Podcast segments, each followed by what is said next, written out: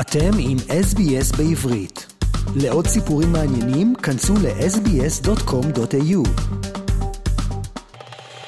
נעמי סטרוך היא מרצה ועמית מחקר בבלשנות בשפה העברית ומתעסקת בכל מה שקשור לרכישת שפה שנייה. שלום נעמי. שלום. קצת על עצמך? אוקיי, okay. נולדתי בפולין, בגיל שנתיים הורים שלי עלו לארץ, ואחר כך בגיל 13, בסוף 67 הם ירדו לאוסטרליה. וזהו, אני גרה באוסטרליה מאז, מעל ל-50 שנה. הייתי בארץ באותה תקופה כמה פעמים לשנה, ניסיתי להשתקע בארץ, אבל היה קצת קשה.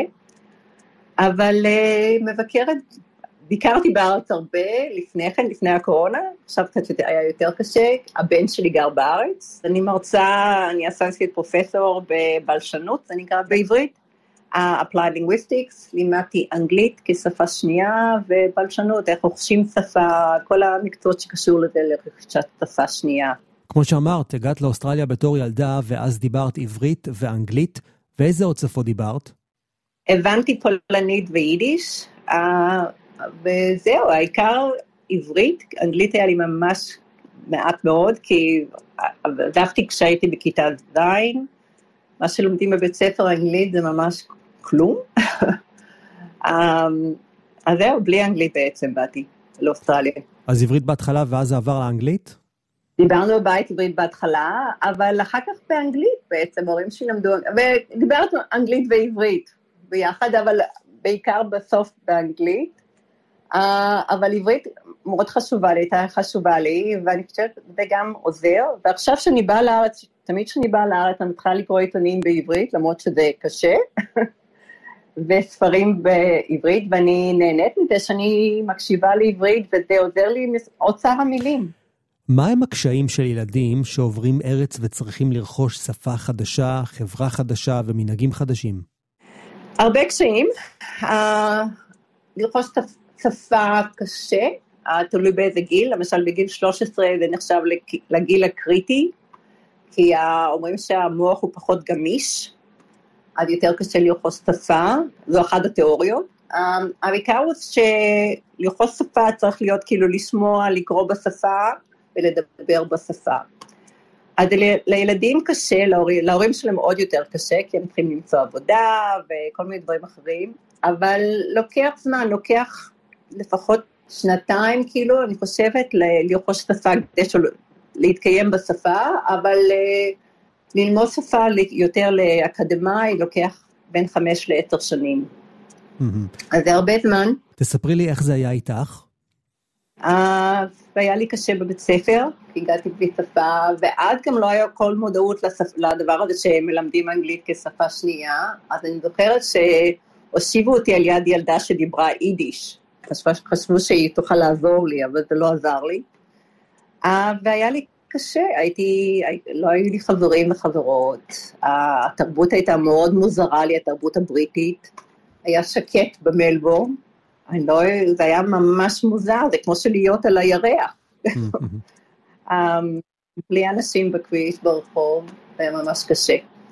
וילדים שבאים בגיל כזה, כשההורים לא מדברים שפה, אז הילדים צריכים לתרגם, ואז הם מתבגרים מהר מאוד. אני צריכה ללכת עם ההורים שלי לרופא, להסביר להם, לתרגם, זה היה ממש קשה. אני רוצה רגע לגעת בתחילת השאלה הקודמת שלי, כשאמרת שגיל 13 זה גיל קריטי ללמוד שפה. מה באמת הגיל האידיאלי, המומלץ, ללמוד שפה חדשה? כן, אז יותר מוקדם יותר קל. אח שלי היה בן ארבע, והיה לו הרבה יותר קל, אני חושבת. ילד קטן, הוא הלך לגן, וכעבור חצי שנה כאילו היה לו, הוא רכש את השפה מספיק כדי שישחק עם ילדים אחרים בגן. אני באתי בגיל 13, זה כבר היה לפני תיכון, אז שפה על רמה יותר גבוהה צריך, וזה יותר קשה. מה עם קרוא וכתוב? ללמוד לכתוב, עדיף שיבואו שהם יודעים לקרוא ולכתוב בשפה הראשונה. אז הם לומדים לכתוב ולקרוא בשפה השנייה יותר טוב. כן. האם נראה לך שלישראלים שגרים פה הרבה שנים יש שתי זהויות, ישראלית ואוסטרלית? כן, אני חושבת שכן, אני חושבת עליי, על ישראלים אחרים שפגשתי במלבורן, יש להם שני זהויות כאילו, ואם אתה בא כאחרי גיל 13 למשל, או יותר מבוגר, זה מובן מאליו שיהיה לך שני זהויות, רק אלה שכאילו לא רוצים להכיר בזה, אבל לרובם יש את הזהות הישראלית, ובייחוד ישראל. זהות ישראלית היא, אני חושבת שהיא, לא יודעת, יותר דומיננטית, כי קשה בארץ. כי מלחמות, דברים כאלה, אז לא יודעת, אני חושבת שזהות יותר, אה, יותר חשובה מאשר זהות אוסטרלית. לא שואלים אותך על זהות אוסטרלית, אבל ישראלי זה יותר קשה, אני חושבת. אוקיי. אני חושבת שזה... כן. האם כדאי לשמר את השפה של ההורים או של דורות קודמים? למשל, במקרה שלנו, שילדים של ישראלים ילמדו עברית, ושיהיה להם קשר לארץ של ההורים. אז למשל, ההורים שלי, לדוגמה, הם מפולין וצ'כיה. אני לא מדבר פולנית ולא צ'כית, רק עברית. כן, כן, אני מכירה את זה. אה, תלוי, אבל אתה כאילו מזדהה כישראלי, אתה לא מזדהה כצ'כי או פולני. אז למשל, לא אכפת לי שאני לא מדברת פולנית, כי זה לא חלק מהזהות שלי. אבל אם אני רוצה להזדהות עם, עם, כישראלית, אז חשוב לי השפה. Uh, לילדים שלי גם גידלתי אותם בעברית, הם גדלו בעברית ואנגלית, ואחרי גיל חמש, לא היה אכפת לי שהם לא ידברו, אבל שיבינו לפחות עברית, זה היה חשוב לי. ועד היום הם כאילו, הם מבינים, אבל הבן הקטן כן מדבר עברית כי הוא גר בארץ, אבל הגדול לא. אבל זה היה חשוב לי, שיזדהו כיהודים וישראלים, בייחוד ישראלים, יותר, מאשר יהודים. אבל זה קשה לשמור על שפה שלא מדובר, בה, לא שומעים אותה ב, בעיר, שלא רואים סרטים או דברים כאלה, לא קוראים את השפה, קשה לשמור על השפה. אז זה כן חשוב, אני חושבת שכל שפה היא חשובה. ואם אתה לא, כל שפה שאתה רוכש היא חשובה, אני חושבת, אבל אה, להזדהות עם שפה, עם זהות מיוחדת, כן, השפה היא חשובה. בהרבה בתי ספר מלמדים עוד שפות חוץ מאנגלית. אם הורים שואלים אותך, מה יוצא לילד אם הוא לומד סינית או צרפתית או עברית? מה היית עונה להם? Uh, תלוי למה הם לומדים את השפה. אם הם רוצים ללמוד את השפה כדי שיצליחו אחרי האוניברסיטה, ב... לא יודעת, בעבודה אז אולי סינית עדיף, כי היא שפה קשה, ו... אבל תלוי גם על המוטיבציה, למה הם רוצים ללמוד את השפה. הבעיה היא שאם הם לא מעוניינים בשפה, הם לא ילמדו את השפה, למרות שהם לומדים, מלמדים אותם בבית ספר, הם לא, ילמד, הם לא ילמדו את השפה. אז זה גם חשוב שיהיה להם שההורים ידברו עברית בבית איתם, שיעודדו אותם לדבר עברית, כי אחרת רק בבית ספר זה לא מספיק. אז אלה שלמשל, שלא של ילדים של ישראלים, ילדים של יהודים שגרים במלבום ולא מדברים עברית בבית, זה שהם לומדים עברית בבית ספר, הם לא ילמדו עברית בסופו של דבר, אני חושבת, או מעט מאוד, חלק מעט קטן ילמד עברית, אני חושבת, שיוכל לבוא לארץ ולדבר עברית. Mm. אבל ללמוד שפה, זה חשוב, אני חושבת שאלה שלומדים שפה שנייה, או ש... זה עוזר לנו בתחומים, יותר קל להם, אני חושבת, אחר כך ללחוץ שפות אחרות. אז אה, כל שפה, אני חושבת שלומדים זה כדאי, כדאי ללמוד שפות. זאת אומרת, כמה שיודעים יותר שפות, ככה זה יעזור לנו לפיתוח המוח ויוכל לעזור לפתח ידע בתחומים אחרים. זה נכון? המוח מתפתח אחרת אם אתה לומד עוד שפות. מבחינת תיאוריות גם, כן, זה חשוב. אז יש כאן ישראלים שהתחתנו למשל עם אה, אסיאתיות, ובבית הם יוכלו לדבר שלוש שפות שונות, ואני מאמין שזה דבר שהוא נפוץ כאן באוסטרליה, שבבית יבינו הרבה שפות. זה דבר טוב? כן, אני חושבת שזה טוב מאוד. למרות שיש הורים שהם חוששים שיבלבל את הילדים שלהם, אם ידברו איתם יותר משני שפות.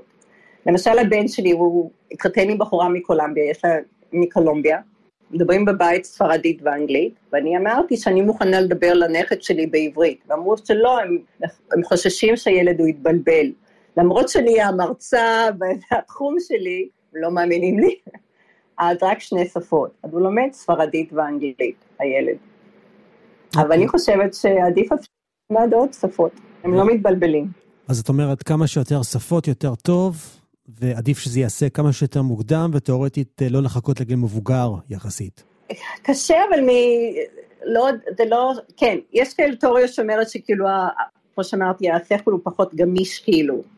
אבל מבחינה שנייה זה תלוי גם שאתה לומד יותר מבוגר, יש לך פחות זמן, יש לך, אתה מתבייש לעשות שגיאות, אז אתה לא, לא מנסה לדבר בשפה.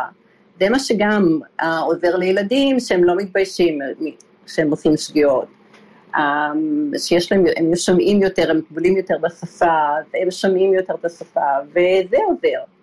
אז לא רק שהשכל הוא פחות גמיש, אני חושבת שגם, כאילו, מה שקורה, הקונטקסט, כמו שאומרים באנגלית, זה גם חשוב. אם מגיעים לכאן בתור ילדים וגרים מחוץ למדינה מסוימת עשרות שנים, השפה עלולה להישכח, אבל היא עדיין תהיה בפנים באיזושהי מגירה של המוח, ועל מנת להוציא את זה החוצה נצטרך איזשהו uh, טריגר, למשל אם חוזרים לאותה מדינה שממנה באת. זה נכון? ויחזור, כן, עוד כמה שבועות, יכול להיות חודשים, אבל גם הבן שלי הקטן, אמרתי, בגיל חמש הפסקתי, הוא חזר, לה, הוא בא לארץ, ולקח לו הרבה פחות זמן ללמוד עברית, כי נשאר לו משהו. מזה שהוא למד עברית בבית ממני. אוקיי, okay, יפה. נעמי סטרוך, מרצה ועמית מחקר בבלשנות בשפה העברית ומתעסקת בכל מה שקשור לרכישת שפה שנייה. תודה רבה. זה בסדר גמור, נהניתי מאוד. עקבו אחרינו והפיצו אותנו דרך דף הפייסבוק שלנו.